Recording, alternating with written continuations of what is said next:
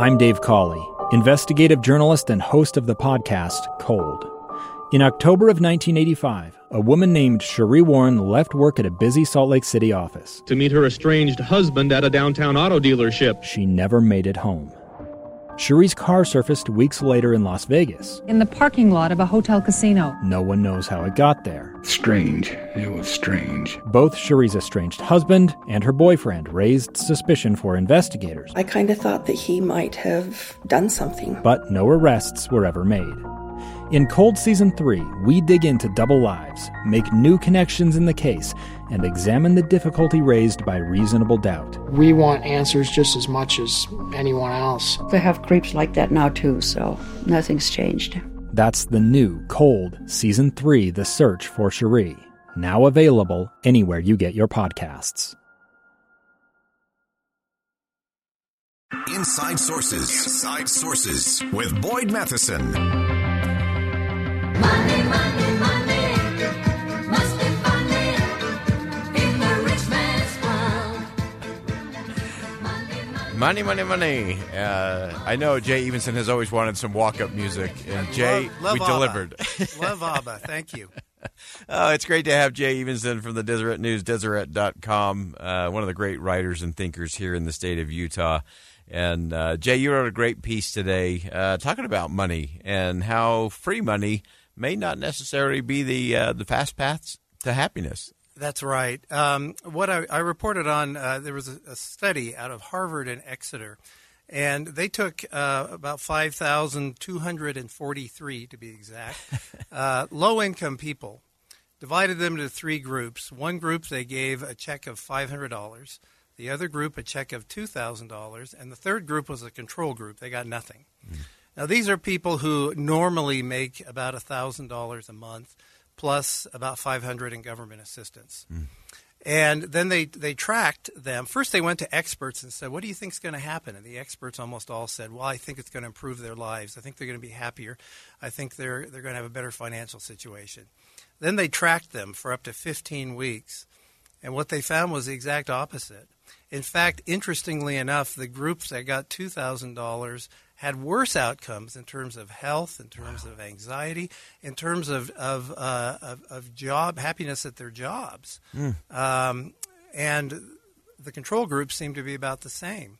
Interesting. That's uh, it's so fascinating. We always talk about the money's not going to buy that. Uh, it really intrigued me your your point about uh, even that work satisfaction and that the group that actually got the the most free money uh, actually it had a negative impact on their on their work life. Tell me about that. Well, it's interesting to look at the study and what the researchers tried to deduce from that, and they kind of came to the conclusion that well, we didn't give them enough money.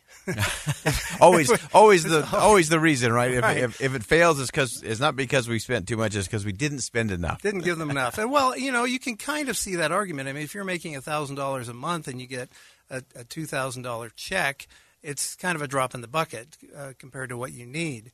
But I think what they overlooked is the value of of working and earning that money versus being given it. There are two things I took from this, and that's one of them, and the other one is the need for financial literacy. And they made the point in the study that uh, it was clear that the, the people didn't know what to do with that money. And they, they tracked them, and their spending increased for the first couple of weeks, but it was spending on food and you know PayPal and, and uh, those kinds of things. And then it then it stopped because they'd spent it all. There was no increase in savings. There was no change in overdraft fees. Um, and so there's a real need. They made the point even that there's a need for financial literacy and training what to do with that money. I would go farther and say that that applies to uh, everybody pretty much. It doesn't matter how much money you make. If you don't know what to do with it, you're going to be in trouble.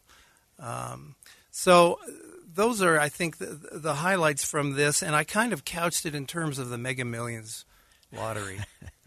We don't like to try on that, but well, sure, you know, but but the idea there, the premise is that this will make you happy. This Right. this is the answer to your problems, and sure, a billion dollars. This seems like that would, but um, there have been a lot of people who've ended up destitute after winning millions of dollars in the lottery because they didn't know how to handle it. There were a lot of pressures. Uh, they didn't know what to do. If you give Warren Buffett a, a billion dollars, he's probably going to know what to do with it. But if you know what to do with money, you don't need to win the, the lottery because you're going to know how to create your own wealth. Yeah. Uh, that's such an important part of this financial literacy, and I think it's something that we have to to really look at and, and do differently, right down to the, the grade school level. Our our K through twelve students have to gain that understanding because uh, it is just handing out free money uh, is rarely yet. I think we've even see that in the context of a lot of the money that went out during the course of the pandemic. Uh, that a lot of people just didn't know what to do with that, so they either uh, spent it or they bought something that was even more expensive than what they had coming in and ended up in deeper debt uh, as a result because they thought they were getting some free money. Uh, and then, of course, their tax return came back and they realized now, now I got to pay it. And then they were really in a hole. Right, and and a lot of commentators are making that point from this study that it has application to the stimulus uh, checks, which, as it turned out, really only stimulated inflation. Yeah. Um, but I think you make a very good point about uh, early education. But I think the education has to continue into adulthood because when you're in high school, you don't really know much about what it's like to be an adult and to pay your bills and to make savings.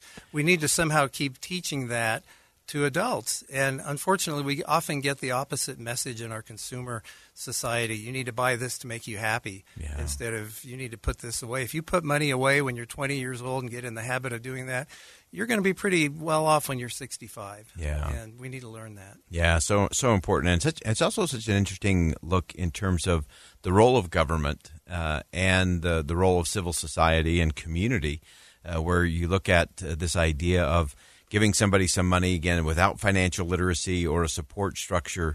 Uh, again, often it just becomes a revolving door of just handing out, handing out, as opposed to really educating and empowering. I think the empowerment, I think, is is a big part of that. Yes. It's also good for winning elections if you give out money. Yeah. So we can't forget that. we we definitely can we can never we can never ever forget that because uh, that money uh, continues to roll over and over and over again.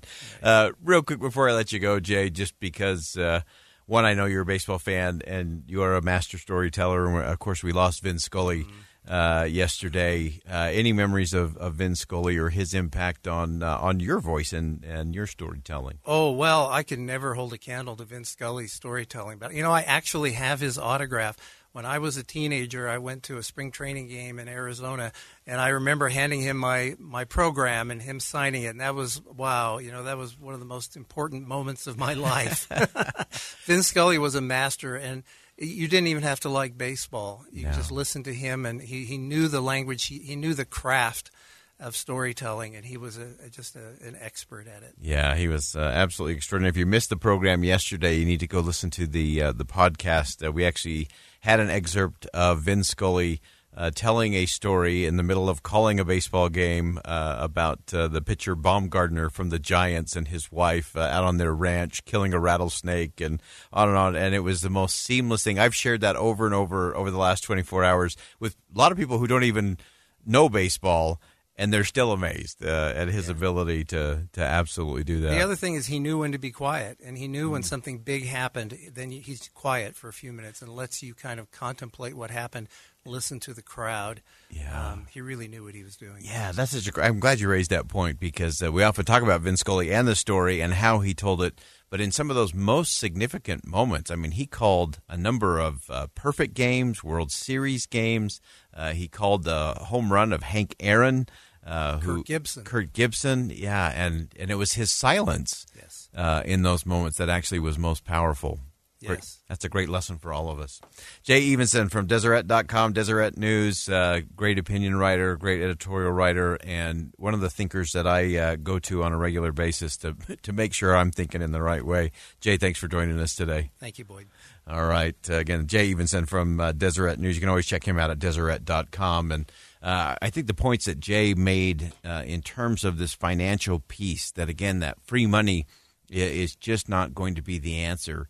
Uh, and especially when there's a disconnect uh, between the giver and the receiver, when there's a, a, a government in between. Uh, or that it feels very distant, it's very easy uh, for that to get squandered quickly.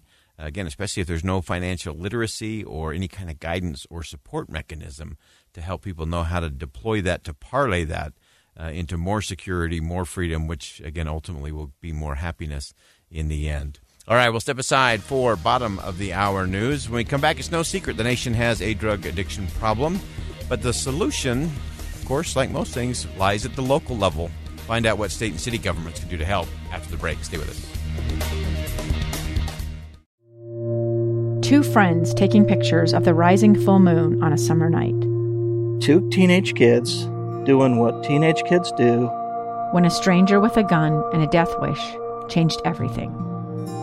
It was violent, it was senseless, and I will never understand it. I will never accept it. I'm Amy Donaldson, and unfortunately, we're all too familiar with stories about how violence shatters lives. But what we rarely see is how they are rebuilt.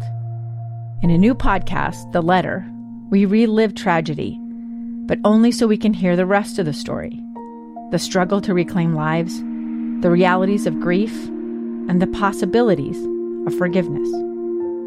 I believe in miracles. Sometimes I thought there are no miracles. Yeah, there are, and this is a big one. Follow the letter at theletterpodcast.com or wherever you get your podcasts.